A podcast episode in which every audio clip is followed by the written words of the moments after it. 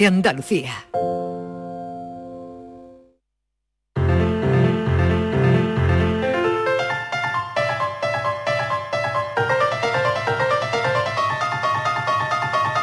La paranoia de la tarde. Y ya está aquí Francis Gómez con su paranoia, con su enigma. Y venga, Francis, vamos a por ello. Estamos todos, sí, ¿no? Yo, yo he apuntado otra cosa que me estresa. La paranoia. La musiquita de la paranoia. La musiquita de la paranoia me pone atacado. Oye, es un, es un pianito, es un pianito que está muy chulo, ¿eh? Oh, a mí me pone atacado porque sé lo que viene. Es que sé lo que viene. Pero te pone atacado porque no sabes nunca la respuesta. Eso, eso, Claro, porque claro. estoy más perdido ya. ¿Tú sabes hacer reglas de tres? Yo, yo no sé ni. ni Pues ni entonces no va a acertar nunca. Y la regla de uno, ¿no? Entonces no va a acertar como yo. Hace falta saber reglas de tres. Bueno, Venga, pues he de decir que Y ayer, ecuaciones. ayer Estíbaliz Bueno, y yo nos fuimos, Inmaculada, perdona, pero Inmaculada ha acertado más de una vez ya. ¿eh? pero ayer no, Perdona no- que es muy lista, ¿eh? pero Sí, me fui ¿no? Ayer, mía. Se le nota. Coco, ¿eh? Un Sí, coco. es que está leída. Ella ya Estamos, está eh, leída. No, no, No. estamos en un coco.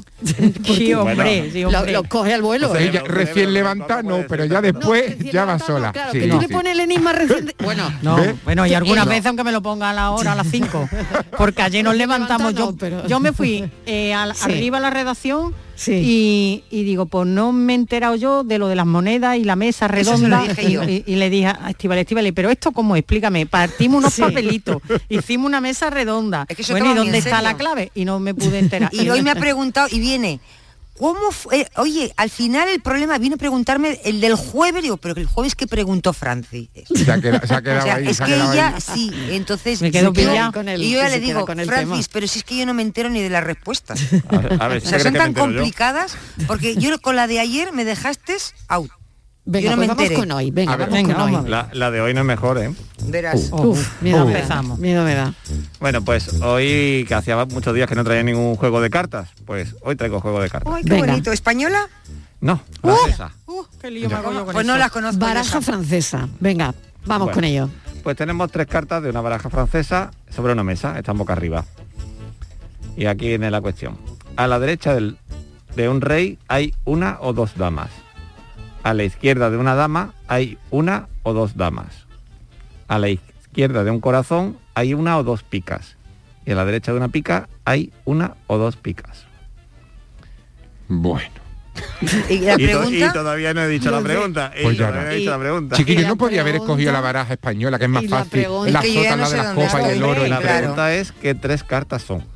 Ay. ¿Qué tres cartas, que, cuáles No. son las cartas que tenemos sobre la mesa? Ojo, so- la- el orden con estos datos no lo podemos saber, pero sí podemos saber qué tres cartas son.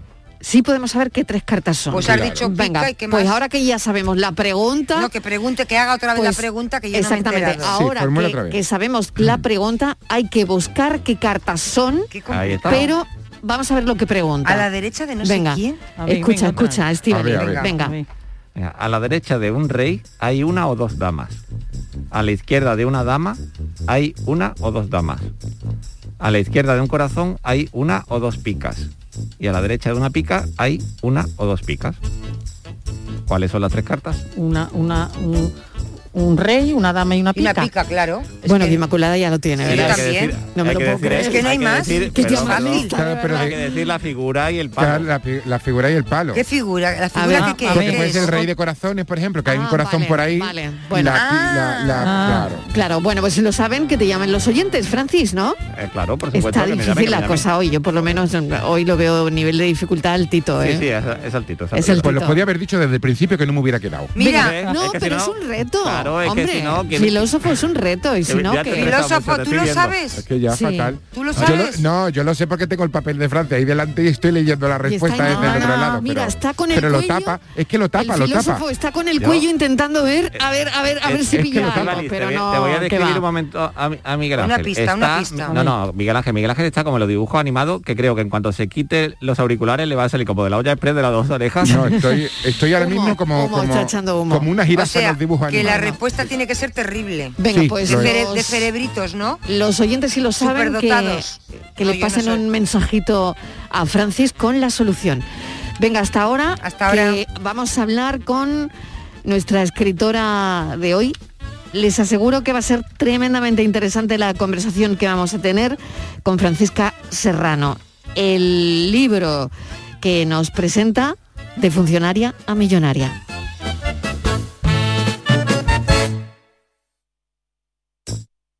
Todo el deporte de Andalucía lo tienes en El Pelotazo de Canal Sur Radio. La información de nuestros equipos, las voces de los deportistas y los protagonistas de la noticia. Tu cita deportiva de las noches está en El Pelotazo, de lunes a jueves a las 11 de la noche, con Antonio Caamaño. Quédate en Canal Sur Radio, la radio de Andalucía.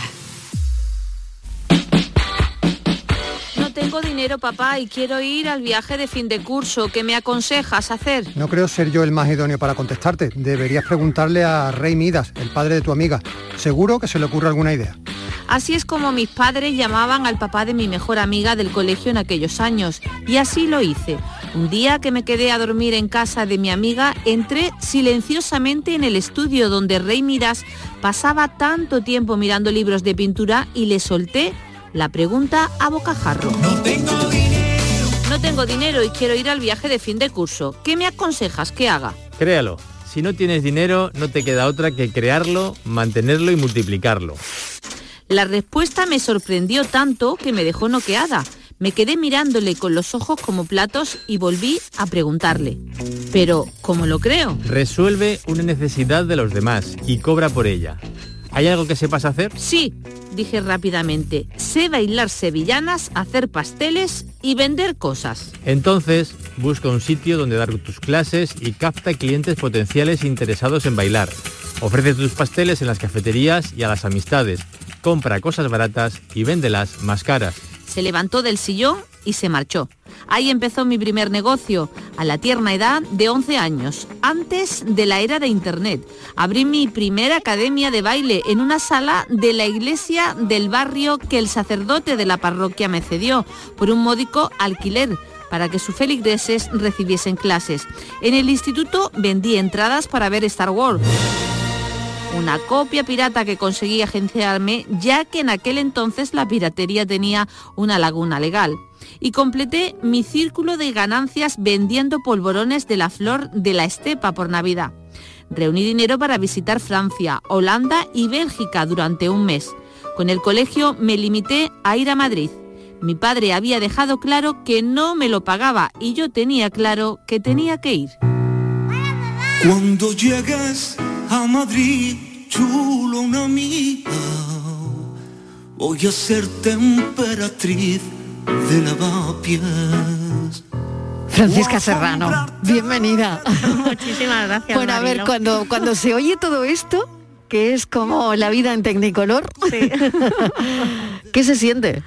Pues yo la verdad es que soy súper feliz porque estoy realizada, he hecho lo que he querido y si ahora llegara mi último momento en mi vida podría echar como una película hacia atrás y decir, no me falta gran cosa por hacer porque he hecho prácticamente casi todo lo que he querido. Entonces, realmente soy muy feliz. Eso no lo hubiera podido decir si me hubiera quedado donde estaba.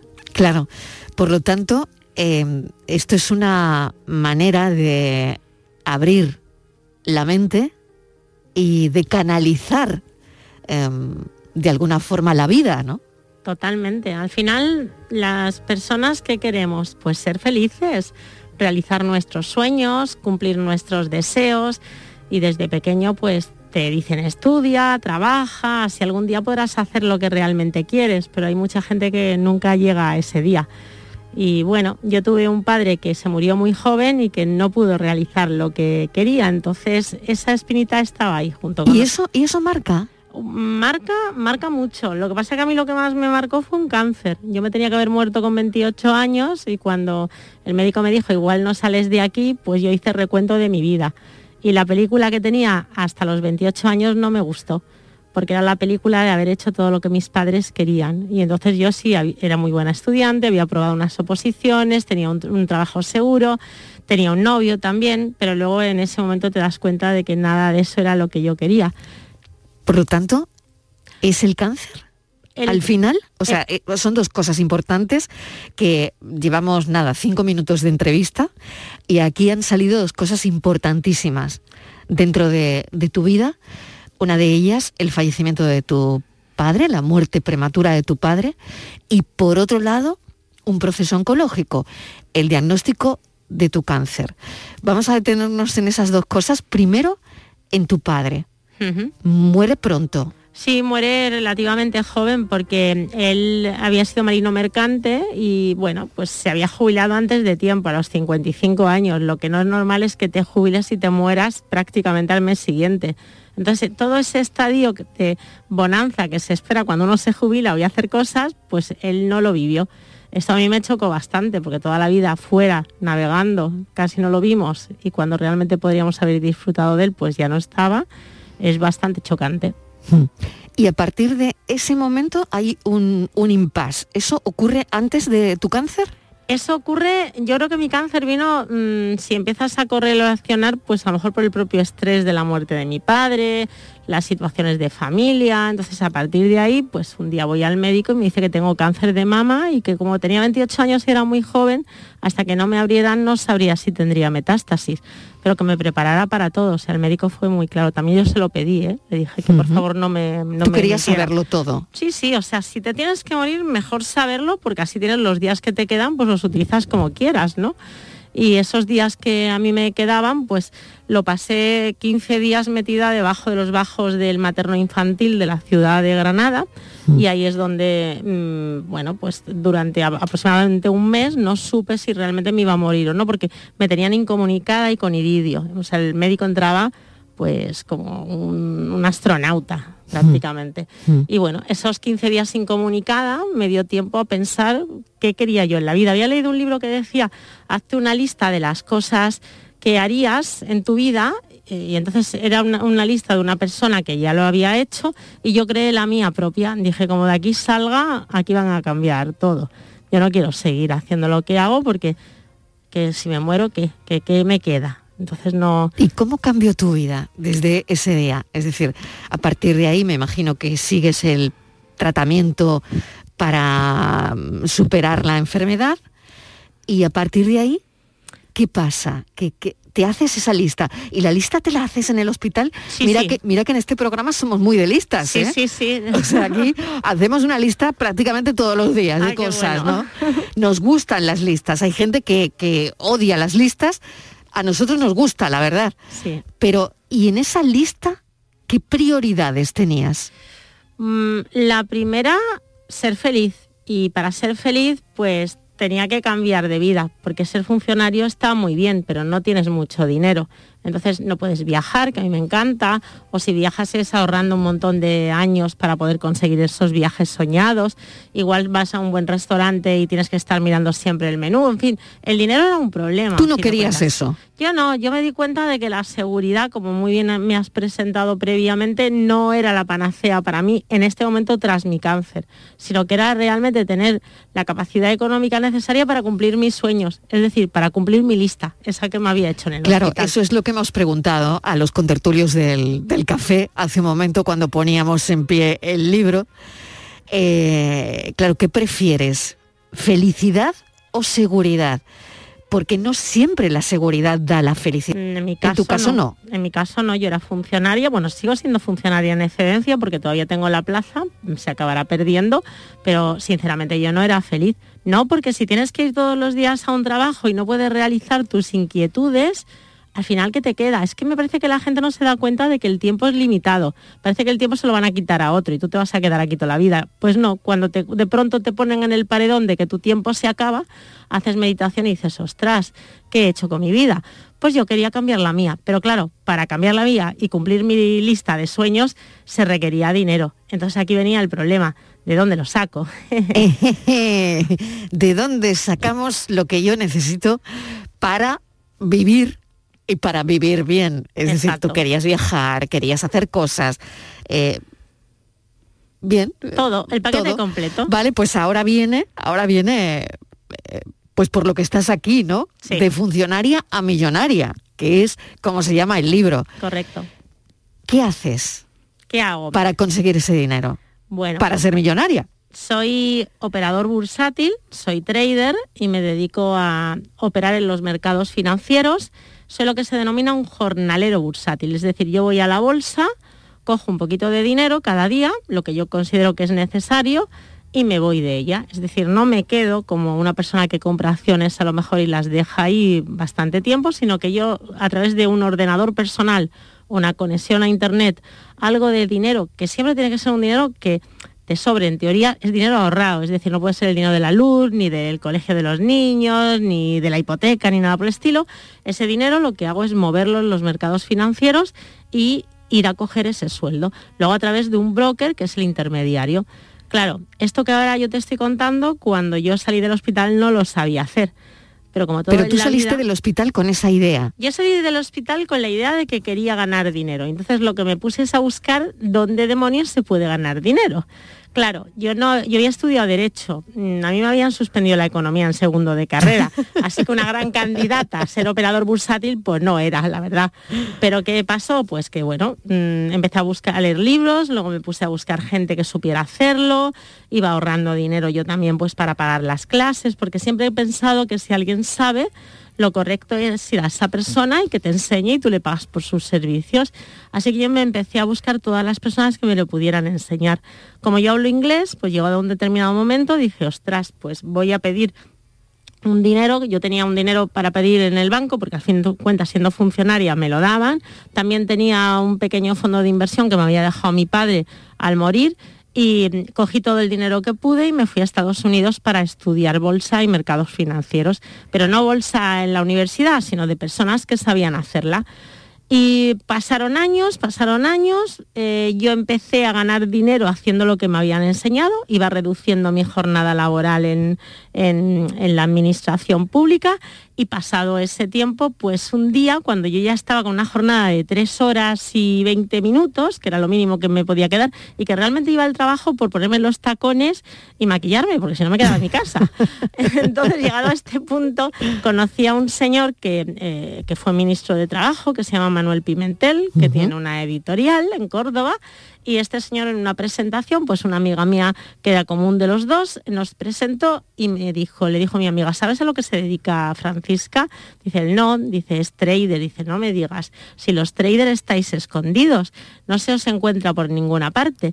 Y entonces él me pidió un consejillo de acciones, que qué opinaba yo, yo le dije que las vendiera inmediatamente porque iban a caer y yo no pensé que él me iba a hacer caso, pero sí, las vendió. Y entonces a los 15 días me llamó y me dijo, ¿tú has escrito alguna vez algo? Digo, sí, cartas de amor a mi marido, pero no creo que te sirva. A partir de ahí, de ese momento, pues eh, él me pide una serie de, de folios y de hojas para ver cómo es que oye, yo soy una lectora empedernida, así que muy mal no debía de escribir, se lo mandé y me dijo, hazme un libro y cuéntame cómo ganan dinero las personas que son como tú y qué has hecho tú para conseguirlo. Y entonces ese fue mi primer libro, que se llama Escuela de Bolsa Manual de Trading, que es probablemente uno de los libros más vendidos del país de bolsa y que actualmente está en la 23 edición. Con lo cual va- Nada, es nada. Sí, sí. Es nada. va muy fuerte y a partir del grandísimo éxito que tuvo ese libro, pues claro, yo salí en todos los medios de comunicación, desde la contra de la vanguardia a todas los- las televisiones que hay y a partir de ese momento, pues Planeta Agostini me contacta y me dice, oye, ¿te quieres venir con nosotros? Yo como le estoy muy agradecida a Manuel, pues le dije, oye, si un barco grande llegara y atracara el barco chiquitito, ¿tú en qué barco te quedarías? ¿En el grande o en el pequeño? Y me dijo, hombre, ya te están tocando en una editorial, ¿verdad? Pues nada, vete para el grande. Me, me ayudó. Lo entendió. Sí, sí, lo entendió perfectamente y yo me fui a Planeta y desde, desde hace ya muchísimos años pues escribo con ellos y actualmente tengo ya ocho libros escritos. Eh, bueno, soy además escritora, eh, se me han traducido al italiano, también me publican en México y soy la única persona de España que ha sido invitada al Money Show de Las Vegas, que es el mayor evento de bolsa que hay en el mundo y ahí he dado yo un speech delante de muchísima gente, de la gente que sería como los Oscars de la bolsa. ¿Y Algo qué así. les has contado, Francisca? Pues les conté cómo abre su índice, es algo así como venir a España y contarle a un español cómo hacer paella, ¿no? Pues yo con más valor que un torero me fui allí y les conté cómo tradear su opera, cómo hacer operativa bursátil el, el- el índice más grande que ellos tienen. Hay que tener valores. Sí, la verdad es que lo tengo bastante. Y entonces das un speech y, y- y ¿cómo responden? ¿Cuál es el feedback que te llega a ti en Las Vegas? en, en esos Oscars de la bolsa? Pues la verdad es que buenísima. A mí desde entonces me han estado siempre invitando para ir. Lo que pasa es que es muy empeñativo porque tienes que prepararte, tienes que hacer muchas cosas. Y mm, bueno, voy, voy, he ido otras veces, pero ya simplemente como libre oyente, no he querido ir a dar speech. Pero mm, de ahí surgió, antes de ir ahí, eh, cuando la gente se leyó el primer libro, pues la gente le- leía el libro y decía, oye Francisca, yo quiero ser como tú, ¿por qué no nos enseñas? Y yo al principio metía a la gente en mi Yo lo casa. estoy pensando también ahora y tengo a Francis, eh, Francis Gómez, Fran, todos estamos pensando, oye, mm, a ver si tenemos unos ahorrillos y, y a ver qué hacemos con ellos, ¿no? Claro, bueno, la verdad es que es muy importante saber manejar el dinero, y más en la época en la que estamos ahora. Pero a razón de ese libro, pues mm, la gente venía al principio a mi casa y cuando yo veía que en mi casa no cabían, pues los llevaba a un sitio, a una academia, y de ahí pues nació una escuela que además, como yo siempre he considerado que yo no he nacido sabiendo, o sea, la gente que no sabe es alguien que se tiene que preocupar de aprender. Y hay una colección de libros de Planeta que se llaman la colección de Damis. Y los Damis que son personas torpes, pero no torpes peyorativamente hablando, sino personas que les falta el conocimiento. Así como yo escribo para esa colección, pues a mi academia le puse trading y bolsa para torpes, porque trading es lo que yo hago. Y, y bueno, de ahí pues salieron muchísimos cursos y he impartido, mm, he formado miles de personas en España. ¿Que se dedican a ello? Que se dedican a ello, que se dedican a ello y además de todas las edades. Mi alumno más joven tiene 11 años y el alumno más mayor tiene 80. Eh, hay de todo, desde taxistas, panaderos, periodistas, empresarios, funcionarios, cuerpos de las fuerzas y seguridad del Estado, es decir, cualquier persona. Esto es la profesión más democrática que existe, porque en realidad escoger un ordenador da igual donde estés, basta que tú tengas el conocimiento y tú puedes estar en un parque, tú puedes estar en una sala como ahora, que estamos aquí tranquilamente, o puedes estar en la playa, puedes estar donde quieras, porque tu puesto de trabajo no hay una ubicación, es simplemente que haya una muy buena conexión a Internet, que tú tengas dinero en la cuenta que tienes en el broker y por supuesto que tengas el conocimiento de saber entrar en el mercado en un punto determinado, que es lo que yo le transmito Pero creo a mis que eso es lo difícil, Eso es lo Francisca. difícil. Eso es lo Esto difícil. es lo difícil, es el aprender, pero bueno, para eso estoy yo, les enseño y entonces les indico exactamente en qué punto tienen que entrar, cómo tienen que protegerse, porque la bolsa puede ser una mina de oro, pero también puede ser un descalabro si no sabes. En la situación que estamos ahora, que precisamente lo estamos hablando, oye, teniendo en cuenta que vas a tener aquí a Francisca Serrano, hay que preguntar si esto que está pasando, este conflicto internacional de la invasión de Ucrania por Rusia, va a afectar, está afectando, de hecho, eh, a las bolsas europeas. muchísimo. ¿Qué va a pasar ahora? Vamos a ver, nada más empezar a plantearse que iba a haber un, un conflicto, las bolsas lo que suelen hacer es, es como un termómetro adelantado. Mm, No, se entra en bolsa cuando ya la noticia ha salido, se entra antes de la noticia, porque normalmente es antes de la noticia es cuando reaccionan los mercados. Cuando ya está la noticia fuera, pues o se suele estabilizar o a golpe de otros hechos, pues suele seguir la misma dirección. En este momento lo que está ocurriendo es que tú ten presente que eh, Ucrania es, era el granero de Europa. Ahí había eh, casi todas las cosechas de trigo que luego nosotros vamos a comer. Pues claro, nos hemos quedado sin el 47%. Esto lo llamáis commodities o algo así, Sí, commodities, exactamente. Son las materias primas, pues tipo el petróleo o el trigo o el oro, minerales, cualquier materia prima que sea necesaria. En el caso del trigo, tú piensas que, eh, bueno, solamente ayer creo que subió el 8%, pero es que ha pasado de hace como 6, 7, 8 meses, estábamos en 300 y ya lo tenemos a 1100. O sea, un disparate. Es, es, una, una subida de no sé cuánto por ciento. Así que las personas que... Yo, yo no soy de mantener una posición. Yo he estado entrando y saliendo del trigo, pero no estoy ahora mismo en el trigo, porque ya lo veo excesivamente caro y sinceramente me da miedo hasta a mí subirme. Pero para que te hagas una idea, hace, pues no sé, si el año pasado fue cuando el petróleo llegó a estar por debajo de cero, porque como estábamos en pandemia, los buques estaban parados las industrias no funcionaban, los trabajadores no se movían, pues nadie necesitaba petróleo y el petróleo estaba varado en, los grandes buques en mitad del mar.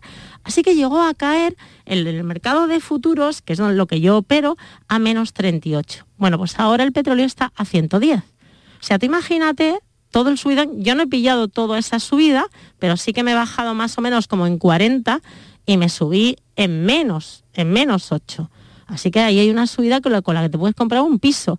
Es decir, realmente... O sea, ¿cuánto- que tú has ganado para comprarte un piso. Sí, o yo, dos, yo o gané- dos, yo con gané- esto. no, con esto uno, con el petróleo gané para comprarme un piso. Porque realmente ten, ten presente que tú utilizas unos sistemas que te permiten con poco dinero hacer bastante dinero. Es algo así como cuando te compras una hipoteca, Sí. que es que te- con una hipoteca te compras una casa, a ver si me sigues, con una hipoteca te compras una casa que no te puedes permitir con un dinero que no tienes, ¿cierto? Pues si lo pides al banco. Cierto. Vale, pues los mercados financieros son como la banca. Te dan, te dan para comprarte cosas que no te puedes permitir con un dinero que no tienes. Lo único es que tienes ahí un, un broker que es el que te avala porque sabe que tú tienes en tu cuenta una cifra de dinero. Este, esta estrategia que ya la utilizamos en la vida real para comprarnos una casa es la misma que yo utilizo como multiplicador para ganar unas cifras realmente interesantes en bolsa. ¿Y has perdido alguna vez? Sí, mira, el día que más he perdido, que además lo llevé fatal porque todavía no tenía eh, excesivo dinero, estaba digamos como a mis comienzos mm, habiendo entrado en el mercado, pues perdí en, un so- en una sola tarde 6.000 euros.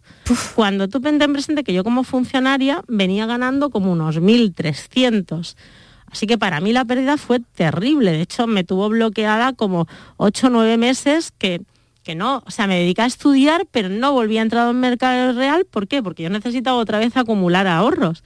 No los tenía, entonces no me quedó más remedio. Ese fue probablemente el momento más duro. Pero no hay ningún operador bursátil que no haya perdido una cuenta. Esto es como ser jugador de baloncesto y no haberte nunca lesionado una rodilla o ser esquiador y no haber tenido nunca un problema. Es decir, el que cocina se quema, el que mira desde la lejanía no se quemará nunca. Pero si me preguntas si ha valido la pena, absolutamente sí. Porque yo ahora, en la situación en la que hay, en que la inflación está tan alta, en que muchas personas que estarán oyendo esta entrevista puede que cuando quieran jubilarse, la jubilación que tengan les meta en el umbral de la pobreza.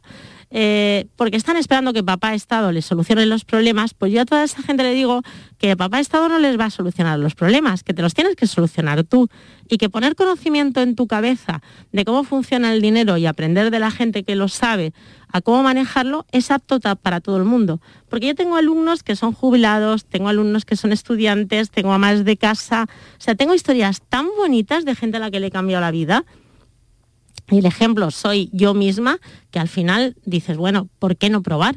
Si uno prueba otras cosas, uno se casa y a veces luego se separa, pues ¿por qué no vas a hacer por lo menos una prueba de si esto es para ti? A partir de ahí, no te miento, no es fácil, hay que estudiar, pero si uno estudia, yo estoy segura que tú no naciste como locutora de No, radio. claro que no, Tú claro te has no. hecho a través de una formación y luego, por supuesto, con muchísima práctica. No sé yo si me has convencido, ¿eh? Y voy a... en fin. Pero eh, esto no debe ser nada fácil. Es verdad que cuando te escuchamos y leemos tus libros, bueno, pues evidentemente eh, te acercas, ¿no? Es un contenido que te acerca a todo esto. Pero es difícil el dinero, ¿no? Porque depende, además, el dinero depende de muchas cosas. El dinero es difícil al principio hacerlo. Eh, cuando ya tienes un poco es aprender a moverlo. Y luego llega la regla de hacerlo crecer. Pero hay un refrán que dice que el dinero llama al dinero. Al final es cierto. Cuando tú aprendes, por ejemplo, yo tengo otro libro que se llama Escuela de Trading, que en ese libro explico que para que tú tienes que tener tres ingresos pasivos. Es decir, tú ahora, por ejemplo, tienes tu primer ingreso, que es el sueldo que te pagan por ser locutora de radio. Pero si tú tuvieras, por ejemplo, una casa alquilada, pues también tendrías el ingreso de la casa de alquiler. Si escribieras libros, tendrías los royalties de los libros. Si a lo mejor hubieras comprado unas acciones y las acciones hubieran subido, tendrías los dividendos que dio la empresa, si es que has elegido una empresa de dividendos, y además toda la subida que se haya producido desde el punto en el que tú te compraste.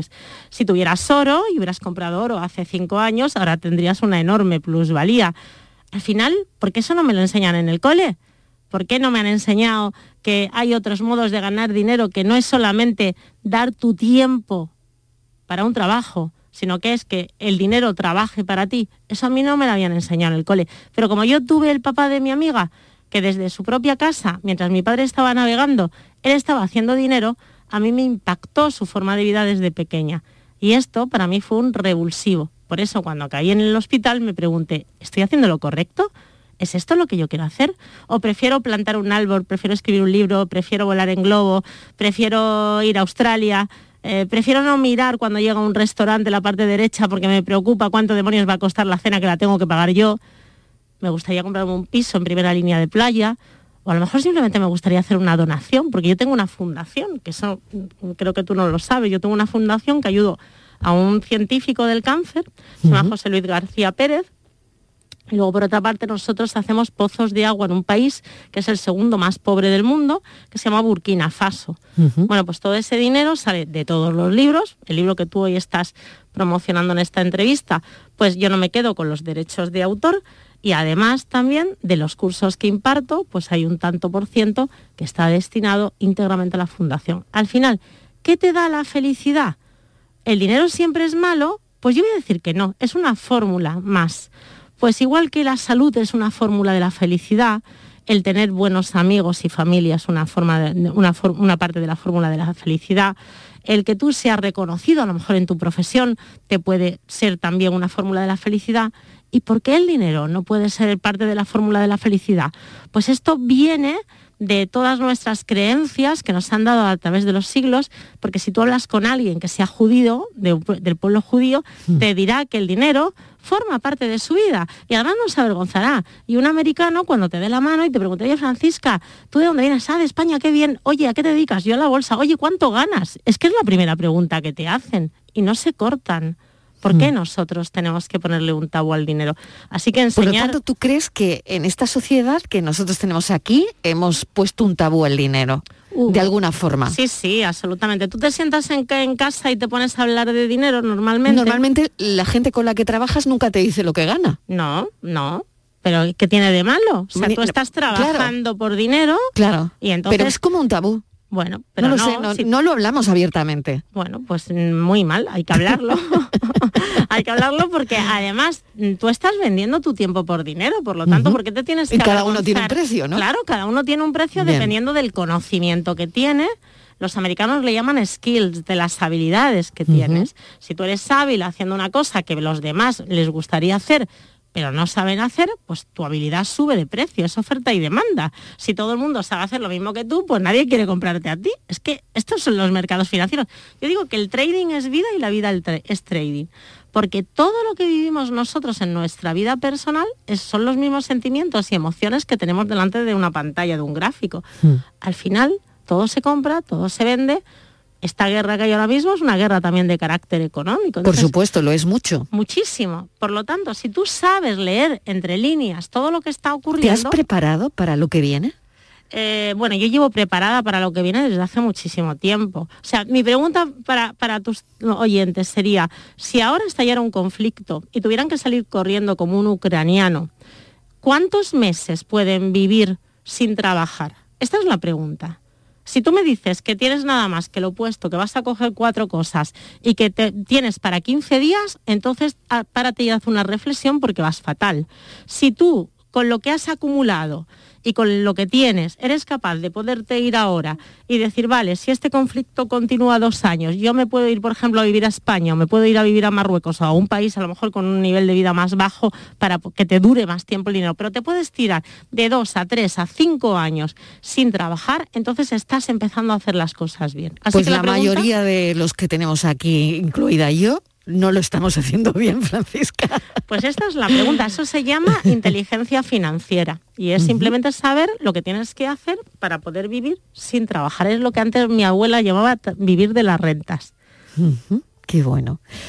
Francisca, pues mil gracias de verdad porque, bueno, es una manera más de, de abrirnos, de abrir nuestra mente para hablar del dinero, para hablar del dinero sin tabúes. Correcto. Sin tabús. Mil gracias de verdad y bueno, te agradezco mucho esta casi casi esta clase, esta clase en directo. Y pues no sé, la gente que le haya interesado todo esto y quiera eh, leer el libro, bueno, pues el libro se puede mm, adquirir a través de la editorial Planeta, ¿no? Punto número uno. Y si quieren contactar para tus clases o todo esto, la gente que tiene que hacer, a ver. Si quieren contactar conmigo, hay una página web que se llama Trading, se escribe ING, terminado en ING, Trading y bolsaparatorpes.com. Además, hay un curso gratis de dos horas para que ellos vean también si esto les llama la atención. Hay un número de teléfono. Pueden perfectamente llamar, estamos en Granada y también pueden escribir a los mails que aparecen ahí. A partir de ahí yo tengo redes sociales, tengo un Instagram, tengo un Twitter. Mi, mi Instagram se llama Francisca Serrano Trading. Y ahora, por ejemplo, estamos haciendo un curso gratis de criptomonedas, con lo cual seguro que habrá mucha O gente. sea que también estás en esto. Yo eh, le pego acciones, opciones, futuros. criptomonedas, también. sí. Bueno, pues eso ya es otro capítulo eso porque si no me, me como el programa.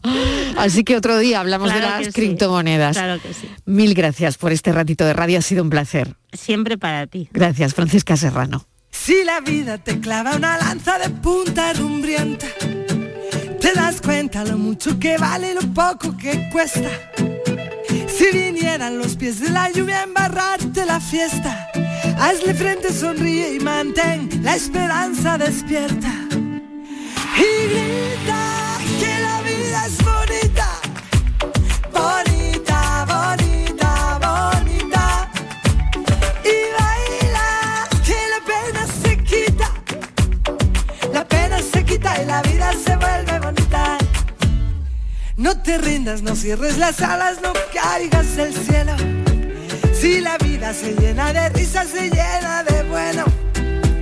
Que la pena se acabe muriendo de envidia y de celos. Que lo malo se vaya, se largue de aquí por cualquier sumidero. Y grita que la vida es bonita, bonita,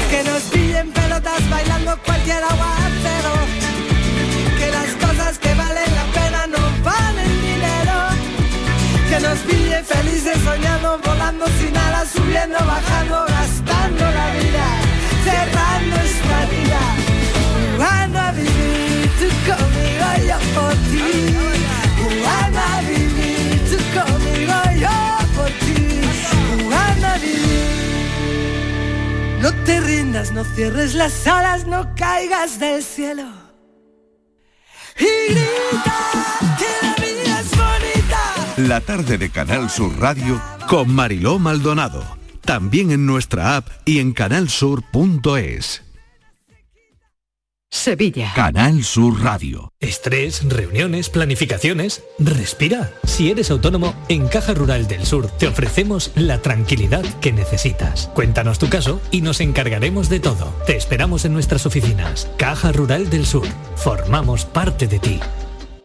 La sombra, la sombra vendo. Don Manuel Hidalgo, responsable de ventas de Tordos Quitasol, nos informa. En esta época del año podemos instalar con comodidad todo tipo de tordos y carpas en todos los modelos y sistemas, tordos con motor y tordos automáticos. Pero eso saldrá carísimo. Ese es un error, José Antonio. Estamos con precios en promoción y con facilidades de pago. No me diga más, llámenos al 954 33 29 88. Recuerde, 954 33 29 88. Y olvídese de aquello ya tan lejano de... Leopoldo, échame el tordo. Y pase a la modernidad, a... Corrito, dale al botoncito. Tordos y carpas Quitasol, la sombra de Sevilla. Sombra, la sombra. Vuelven los compadres y vuelven con El Mundo es Vuestro. Apiádate de mí, cojones, y me llama, me escribe o algo. Cayetana me puso un ultimátum. O tu compadre o yo. Konnichiwa. No, es ni hao. Estreno en cines el 18 de marzo. ¿Te lo vas a perder? La Euroferia es una idea mía.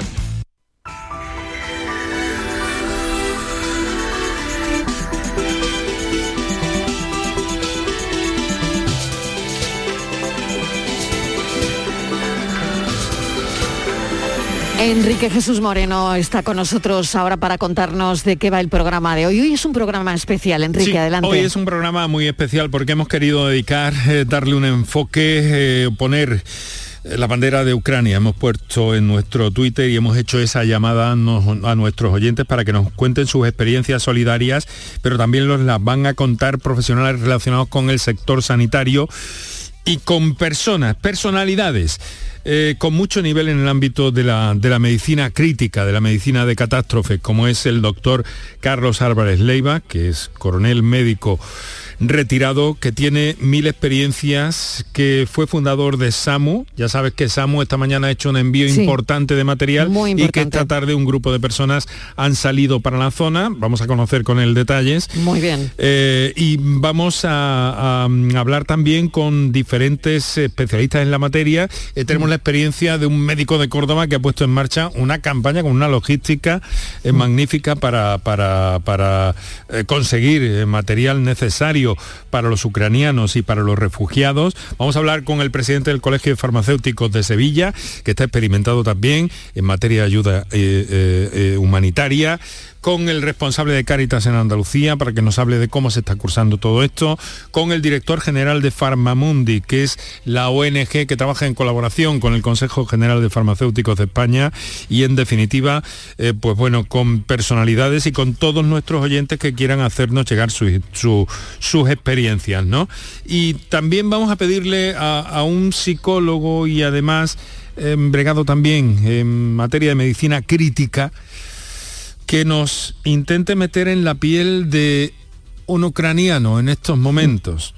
Porque eh, la guerra se ha echado encima y podemos hablar, nos podemos hacer una idea realmente de, de lo horrible que nos parece a priori, Yo creo que ¿no? Pero creo cómo, que no, Enrique. pero cómo se sienten esas personas, pero qué viven, qué sienten, No qué, qué pueden hacer. idea, pues le hemos pedido a Ricardo idea. Mm. que nos explique, que nos trace de alguna forma una aproximación para que esa empatía sea total, ¿no? Que no Claro. hablemos eh, por hablar, sino que de alguna forma hagamos un ejercicio de empatía eh, profundo para comprender qué está pasando ahí, cómo se sienten esas eh, personas que muchas veces nos lo están transmitiendo, pero que queremos que nuestros oyentes tengan también una referencia a eso, cómo, la Mm. guerra, cómo la Sí. guerra influye y Sí. cómo influye sobre los profesionales sanitarios, otro aspecto que quiero preguntarle a Ricardo. Qué importante Bueno. es este ejercicio, la verdad es que es muy importante. Pues- Sobre todo sabiendo que ahora mismo Ucrania está Mm. cifrando en más de 2.000 los civiles muertos desde que ha Sí. comenzado la, la invasión. Ese es ¿no? el último dato y vamos ya cerca, Es según los últimos datos de ACNUR, de hace Mm. unas horas, de cerca de un millón, ya vamos por Muy 700, bien. 780 mil, si no me equivoco, según ACNUR, Mm. Sí, los refugiados contabilizados en este sentido. Pues vamos a hablar de las misiones humanitarias. Vamos Gracias, a intentar, Enrique. vamos a intentar ponernos en la piel, ayudar y sobre todo dar consejos prácticos para lo que nuestros oyentes pueden donar y cómo hacer llegar ese sentimiento de solidaridad que ya sabemos, Mariló, que en Andalucía, en situaciones como esta, pues prácticamente podemos decir que se desborda. Seis en punto de la tarde. Hasta ahora, Enrique. Hasta luego. La información de tu equipo, Los deportistas de los clubes que son noticia. los entrenamientos y fichajes. Las voces de los protagonistas. El deporte local y las noticias que buscas de tu equipo están en la jugada de Canal Sur Radio. De lunes a jueves desde la una de la tarde. Quédate en Canal Sur Radio, la radio de Andalucía.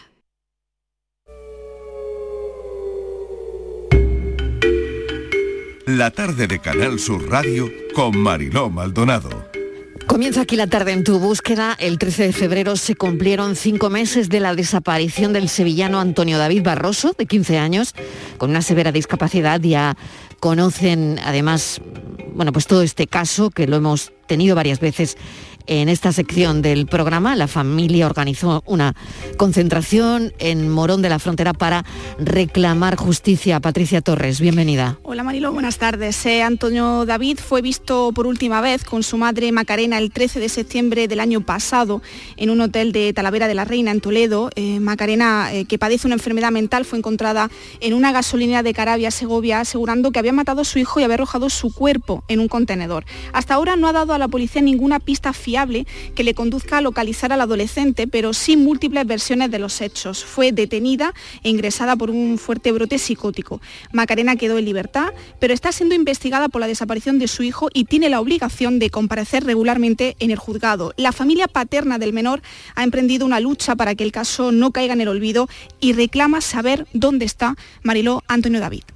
Vamos a hablar con María Partida, que es la abuela paterna de Antonio David. María, bienvenida, gracias por atender nuestra llamada.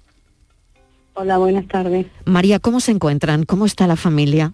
Pues la familia estamos mal, muy mal, muy mal, porque esto duele mucho, no podemos, no hay día ni momento que no se acuerde uno de él. Claro, se han cumplido cinco meses y durante todo este tiempo nada. Sí, nada, nada, nada, no sabemos nada. Y como ella dijo que cuando se pusiera bien iba a hablar, que iba a decir toda la verdad, a ver lo que había pasado, pero hasta la fecha... Estáis esperando nada. todavía, ¿no? A, a que se pueda saber algo o que ella comente algo. Patricia. Eh, buenas tardes, María. En primer lugar, eh, agradecerle que, que haya concedido esta entrevista al equipo de La Tarde en tu Búsqueda, porque vamos a escuchar a una abuela luchadora y coraje. Eh, y yo le quería preguntar cómo se entera de la desaparición de, de su nieto y también recordar eh, con usted esa conversación que mantiene con Macarena el pasado 24 de diciembre. ¿Qué le contó?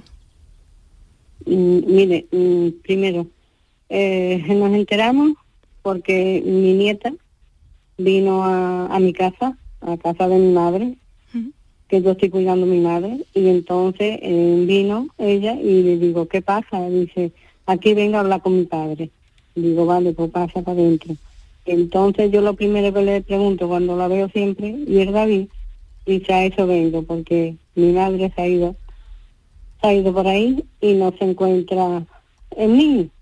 Y digo, es que le ha pasado al niño, yo no sé, y ya me puse a ya. Dice, no, la Guardia Civil me ha dicho que vaya mi padre a denunciar la desaparición del niño. Eso fue el lunes, día 13.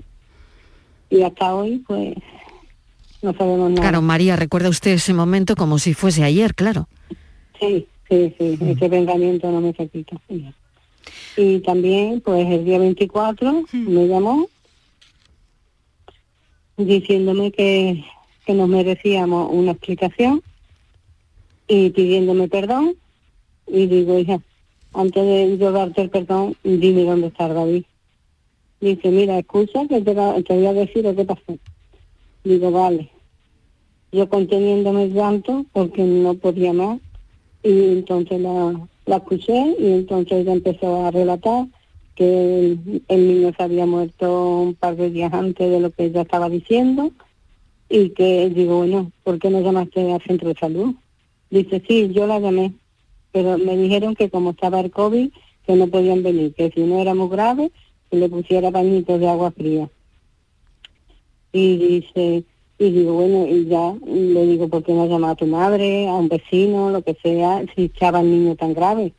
Eh, dice, no, porque entonces me lo iban a enterrar. Y digo, digo, tan mal, tan mal, tú lo has visto que el niño se muere que, y, y tú, y tú no has llamado a nadie. Cuando tú de siempre, mm, al- el niño ha tenido algo y has corrido al centro de salud, a Sevilla, a todo, ¿cómo es que tú mm, te has quedado parada? Dice, porque yo me quedé en show y yo no sé cómo iba a actuar y al otro día me fui a, lo subí en el coche y me fui. La verdad es "Hija mía, que Y te fuiste tan lejos que, Claro. que no tiene mucha lógica. no tiene lógica. La verdad es que el caso ha ido dando giros Dando surrealistas, la verdad. sí, Tengo también a Luis Núñez, que es portavoz de la familia paterna. Luis, bienvenido. Está usted aquí para apoyar también a, a María, a la abuela de a la abuela paterna de Antonio David. Luis, ¿cómo ve usted el caso? Gracias por atendernos lo primero. Hola, hola, buenas tardes. Hola María. Hola, buenas tardes. Buenas tardes. ¿Que cómo vio el caso? Pues el domingo, este domingo no, el, el próximo día 13, hace ya seis meses, medio año de que no sabemos nada de Antonio David. Entonces, mm, confiamos mucho en la justicia, confiamos en la policía. Eh, al día siguiente de, la concentración del mes pasado, eh, el ABC salió, sacó una noticia como que la policía prácticamente ya no se creía la versión de que el niño lo pudiera tirar a un contenedor y, después de una búsqueda intensiva en los, vertederos de Valdemín Gómez y de Pinto, pues han abierto otra línea de investigación y vamos, esperemos que sea la definitiva porque eh, eh, creo que es insufrible seis meses sin saber nada de, de Antonio David, sin saber cómo está, dónde está y, bueno, y lo peor es si, si está vivo o está muerto. Entonces, bueno, yo me he puesto en el, en el pellejo de esta familia, yo les estoy apoyando a- sin límites, vamos. Yo me comprometí el, el mes pasado en que mientras que Antonio David no, no apareciera, en Morón de las Fronteras se va a hacer una concentración cada día 13, que caigan domingos, y si no caen domingos se, se correrán los días, pero justamente al mes pues se va a hacer un- una concentración hasta que sepamos dónde está Antonio David o, ya la justicia lo dé por, por, por pero vamos, no, no creo que, que la justicia ceda en el, en el empeño de buscar a Antonio David y de contarlo. Y bueno, yo estoy totalmente convencido, totalmente convencido de que Antonio David va a aparecer. Eh, Luis, buenas tardes, soy Patricia. Eh, agradecerte eh, tu labor como portavoz de la familia, porque no está siendo nada fácil para ti todo lo que está ocurriendo, todas las presiones que estás sufriendo por parte de la familia materna. Por eso te agradezco el apoyo, el acompañamiento que está realizando a esta familia que tanto lo necesita. Hola Patricia, pues mira, si te soy sincero, mm, es algo que me preocupa cero. O sea, que se metan conmigo, de que no estén conformes con lo que estoy haciendo en las redes sociales, bueno, mm, la verdad que mi único interés, mi única preocupación es que Antonio David aparezca. Entonces, la- yo desde el, prim- desde el primer momento yo dije que no iba a entrar en polémicas familiares, yo sé que son dos familias que están enfrentadas porque hubo una separación del matrimonio, pero eso eso eh, no justifica que el niño esté desaparecido ni justifica que se esté utilizando a un niño para que las rencillas en la familia. Eh, la semana pasada, concretamente el sábado, a- Antonio se cogió el coche y se fue a hacer la ruta que hizo Macarena, y in situ, se- in situ se puso a buscar al niño debajo de túneles, Tremendo. Pues voy a agradecer, Luis Núñez, que nos haya acompañado, a María también, que sé que son momentos dificilísimos. María, yo no sé si quiere añadir algo más. Muchas gracias a Luis y siento mucho que se hayan metido con él, puesto que es una persona maravillosa, es que nos está ayudando mucho, nos está dando mucho ánimo a mi hijo y está pendiente de, de todo. Muchísimas gracias a él y a vosotros. Seguiremos muy Ma- pendientes perdón- de este caso. segundo, sí, sí, perdón- adelante, perdón un Luis. segundo. Eh, María, mm, si lo estoy haciendo es porque Antonio David se lo merece y porque ustedes se lo merecen y porque usted es una buena coraje y, y está dando la cara y está dando la cara que es lo importante y su hijo no se pone ni en televisión ni se pone en, en- en los medios públicos porque está agotado Eh, y usted le está apoyando como una madre coraje y usted es una buena coraje que lo sepa toda Andalucía María, fíjese lo que le están diciendo, ¿no? Es, un momento Yo difícil, muy difícil, ¿no? Sí. María, esperemos Es que... eh, sí, morirse todos los días un poquito. bueno, todos pues esperemos que... Que pronto aparezca. Sí, sí. Porque yo al principio pensaba, digo, ya una semana, digo, ya en esta semana, ya en otra semana. Y ya piensa de una, digo, ¿será posible una semana, otra semana, otra semana y que esto no se solucione? Cinco meses No lo sé. desde el 13 de febrero. La verdad es que, bueno, es, es aparecer, muy, muy va difícil la situación. Duele mucho. va a aparecer María, mil gracias, que es abuela paterna de Antonio David, Luis, Muchas gracias. portavoz de la familia. Mil gracias a los dos por atendernos. Un saludo. siempre a vuestra disposición siempre y muchas gracias La verdad es, Patricia, que es un, es un caso muy, muy difícil. La Policía Nacional sigue buscando el cadáver o Antonio David, porque no se puede decir, no podemos confirmar tampoco ese fallecimiento, ¿no? No, no podemos confirmarlo, Mariló, pero bueno, los investigadores sí que se centran en esa hipótesis, ¿no? De que Macarena se deshizo de Antonio David, pero claro, hay muchas preguntas que no todavía no tenemos eh, respuesta, ¿no? De dónde puede estar, ¿no? Así que yo confío, igual que, que Luis, que lo van a encontrar. Los investigadores, la Policía Nacional que se está encargando de este caso, encontrará a Antonio David seguro. Patricia Torres, mil gracias. A ti, un saludo. Y decirle a los oyentes que lo tenemos que dejar aquí hoy 30 segundos y llegamos a las noticias. En las noticias, bueno, pues mm, volcamos ahora toda nuestra atención porque hay muchas cosas nuevas y, y desde luego mucha información de la que estar pendiente. Mañana, a partir de las 3 de la tarde, estamos aquí de nuevo, como siempre, para contarles la vida. Adiós, gracias.